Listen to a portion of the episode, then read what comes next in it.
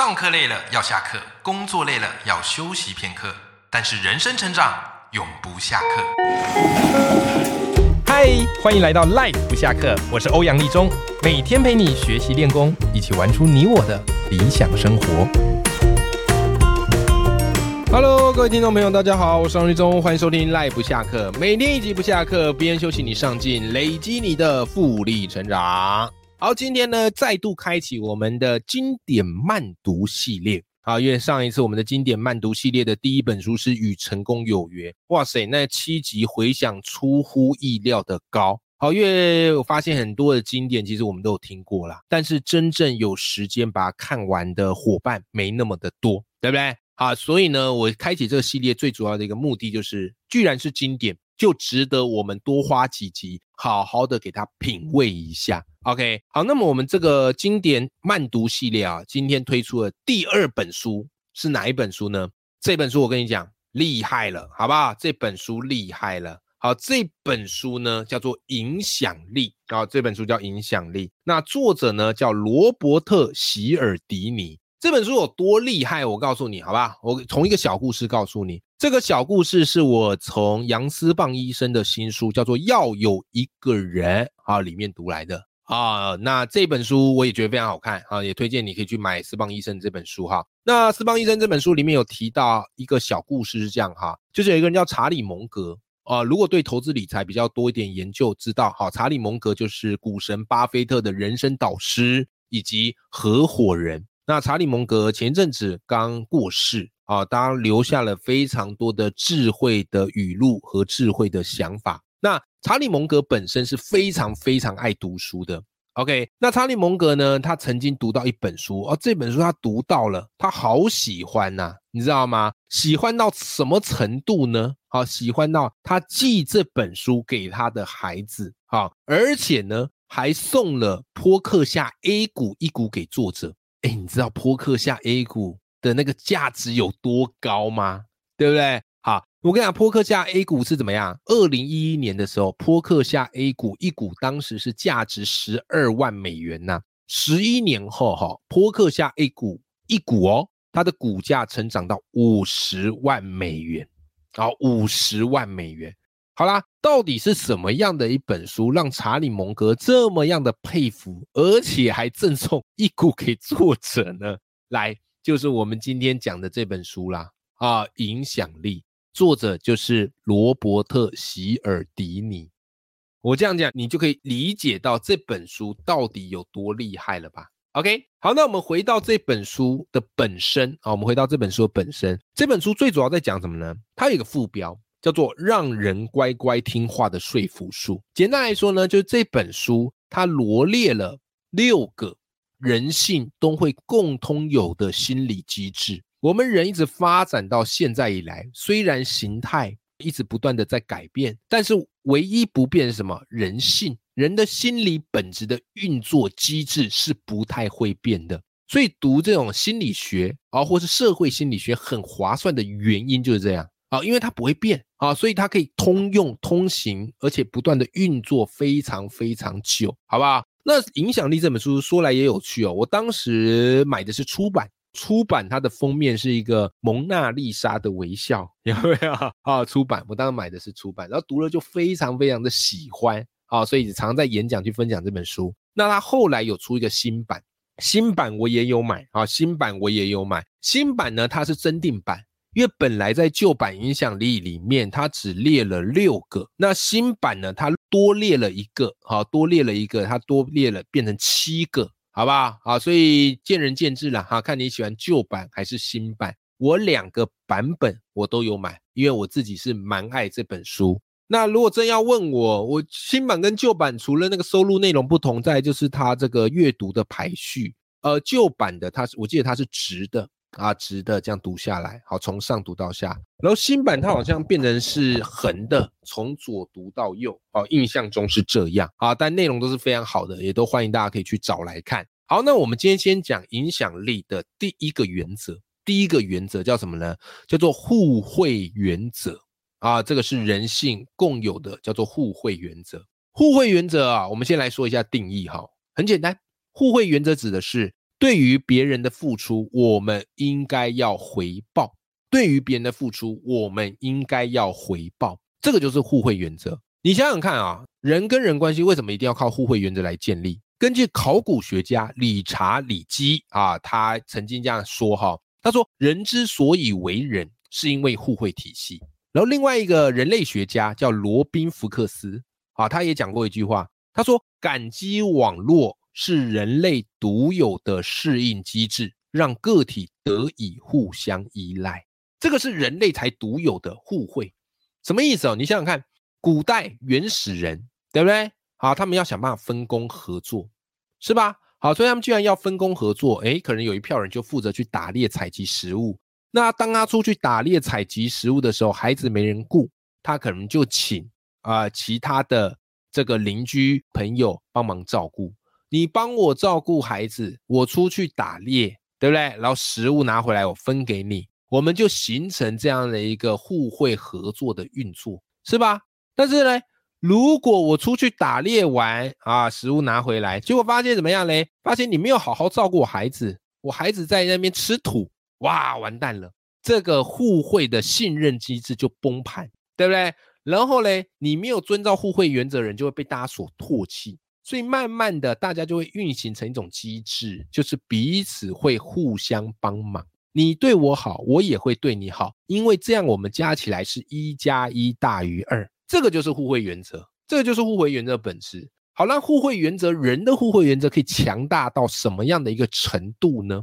好，这个我来跟大家分享一下。好，我来跟大家分享一下，你知道吗？在一九八五年的时候。当时墨西哥啊发生了地震啊，非常的惨重，发生了地震。结果呢，发生地震之后，当然全世界的国家有能力的都会去捐钱来帮助墨西哥重建嘛。可当时这些捐钱的国家，除了已开发国家，竟然还有一个国家叫做伊索比亚。那伊索比亚其实就我们的认知里面，它的确算是经济没那么好的国家，它自己都需要人家帮忙了。可是伊索比亚。政府捐钱给墨西哥，诶，大家觉得很奇怪啊？为什么？哦，原来是这样的，因为在一九三五年的时候，当时墨西哥协助伊索比亚去抵抗意大利的入侵，所以这个点滴之恩呐，啊，一直怎么样嘞？一直停在伊索比亚的心中，一直找机会要回报墨西哥。所以在一九八五年，啊，时隔这样几年，五十年后。墨西哥啊，遇到地震，伊索比亚义不容辞，即便能力有限，他还是要捐钱给墨西哥，为了环报他们当年的帮助。哎，你看互惠原则对于一个人乃至于一个国家，它竟然是有这么强大的一个影响力。所以读到这边啊，来来来，赖粉们，我不妨哈，来我们来思考一下，在你的生活当中。有没有什么显而易见运用互惠原则的方式？这个是我自己在读《影响力》这本书，我觉得最好的一个运用方式，就是你每读到一个原则，你就回头去想，在我的生活当中有没有什么东西，就是运用这样的一个互惠原则。我举一个最明显的例子嘛，最明显的例子嘛，就什么呢？啊，就是商场的试吃，对不对？啊，你不知道有没有去逛那个 Costco？有没有？我们每次去逛 Costco 啊，很兴奋。我小朋友也很兴奋，为什么有很多试吃的好东西？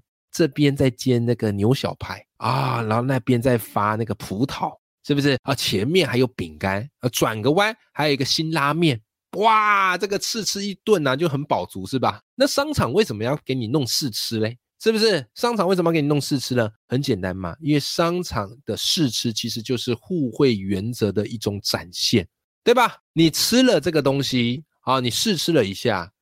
你总会看看他们的商品嘛？你不会吃完了，然后人就直接跑掉嘛？你总会摆个样子，哎，拿他们的商品出来端详一下嘛？哦，觉得哎还不错吃，商品拿在手里，哎呀，情不自禁就把这个商品放在购物车上去结账了，是吧？好，你说哎，欧阳老师，那会不会有比较脸皮厚的，就是纯试吃，然后一个都不买？当然也会有啊，当然也会有啊。但是怎么样嘞？这个也没关系嘛。那像我们就是怎么样？我试吃了。多半我会稍微买一下，这个就是一个互惠原则最好的理解，到互惠原则最好的理解。OK，那除此之外，互惠原则哈，光是这样很太简单，是不是啊？说哎，你对我好，我对你好，这不是废话吗？是，但这本书厉害的地方是它有进阶形态，互惠原则有进阶形态。什么叫做进阶形态？互惠原则的进阶形态叫做以退为进法啊，也叫做互惠式让步。什么叫互惠式让步呢？来，直接跟大家分享一个故事，你就完全明白了。这个故事是作者的亲身经经验哈。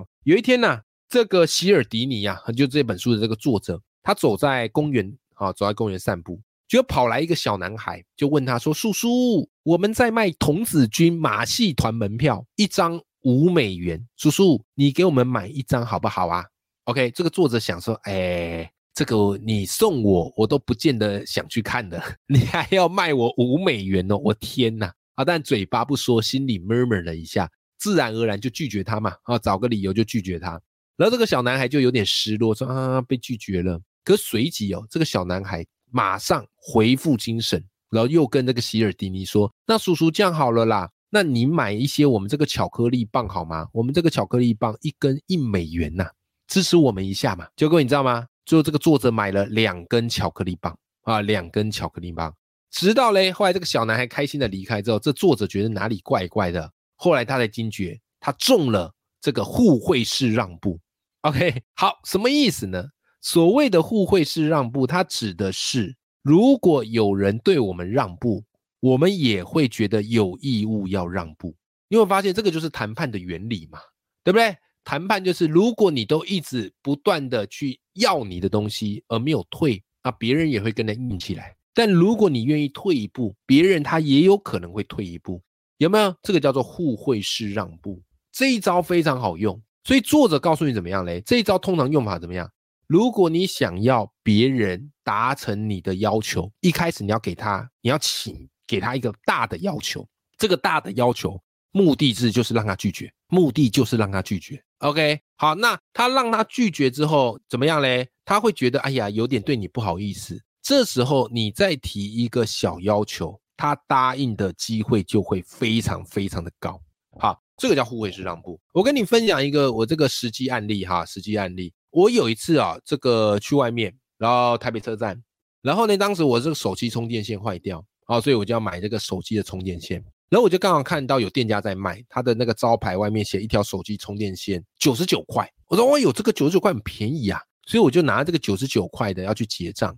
那结账的时候呢，这个店员就跟我讲，哎，先生，这九十九块的品质没那么好，而且充电的又慢，你要不要考虑用原厂的？我说原厂的多少钱？他说原厂的一条好像是五九九，还多少钱？反正很贵啊。我一听，哎呦，怎么那么贵啊？我说哎，不用不用不用不用，我这一条就可以了。这个店员有一点点小失落，但他随即又说啊，这样哦。那不然，先生，我跟你讲，有一条副厂的也不错，然后价格又比这个原厂便宜很多，一条好像是一九九啊，一九九还二九九，有点忘记。总而言之，就在这个中间值。各位，你知道我最后买哪一个呢？我最后买副厂的那一条。可是我后来才发现，其实我本来只要买九九的，为什么我最后会买到这个二九九的？对不对？哦，仔细思考才发现，哎呀，这个就是所谓的互惠式让步，对不对？好，所以你看这个变化形态就很好用。这一招你在跟人家沟通谈判的时候就可以用出来，先提大要求，再给他拒绝，然后再提次要求，而那个小要求、次要求才是你真正希望对方能满足你的，好，把它做一个包装。好，所以你今天有听这一集的，我跟你讲，你的谈判沟通能力就会变得比较厉害啦。OK，好，好啦，今天的这一集呢，跟大家分享的就是席尔迪尼这本经典著作，叫做《影响力》。好，那我们今天聊到影响力里面的第一个原则叫做互惠原则。好，那互惠原则简单来讲就是你对别人好，别人也会对你好。好，人的整个的社会运作就是这么样运作起来的。那当然它有一个进化型，就是我们刚刚所讲的互惠是让步，你退一步，对方也会觉得他有义务要退一步。好，所以当你掌握了这个原则之后，你会发现你的谈判、你的沟通啊，或者是你的销售。都会更上一层楼。OK，好啦，希望今天这一集节目对你有一些帮助啊！我也会把这本书的连接放在节目的资讯栏，你有兴趣了你就去找来看吧。那么慢读经典系列哈，会慢慢的把这本书带大家导读完。OK，好，希望今天这集节目内容让你有收获。永远要记住，眼里有光，心中有火的自己。我们下期节目见，拜拜。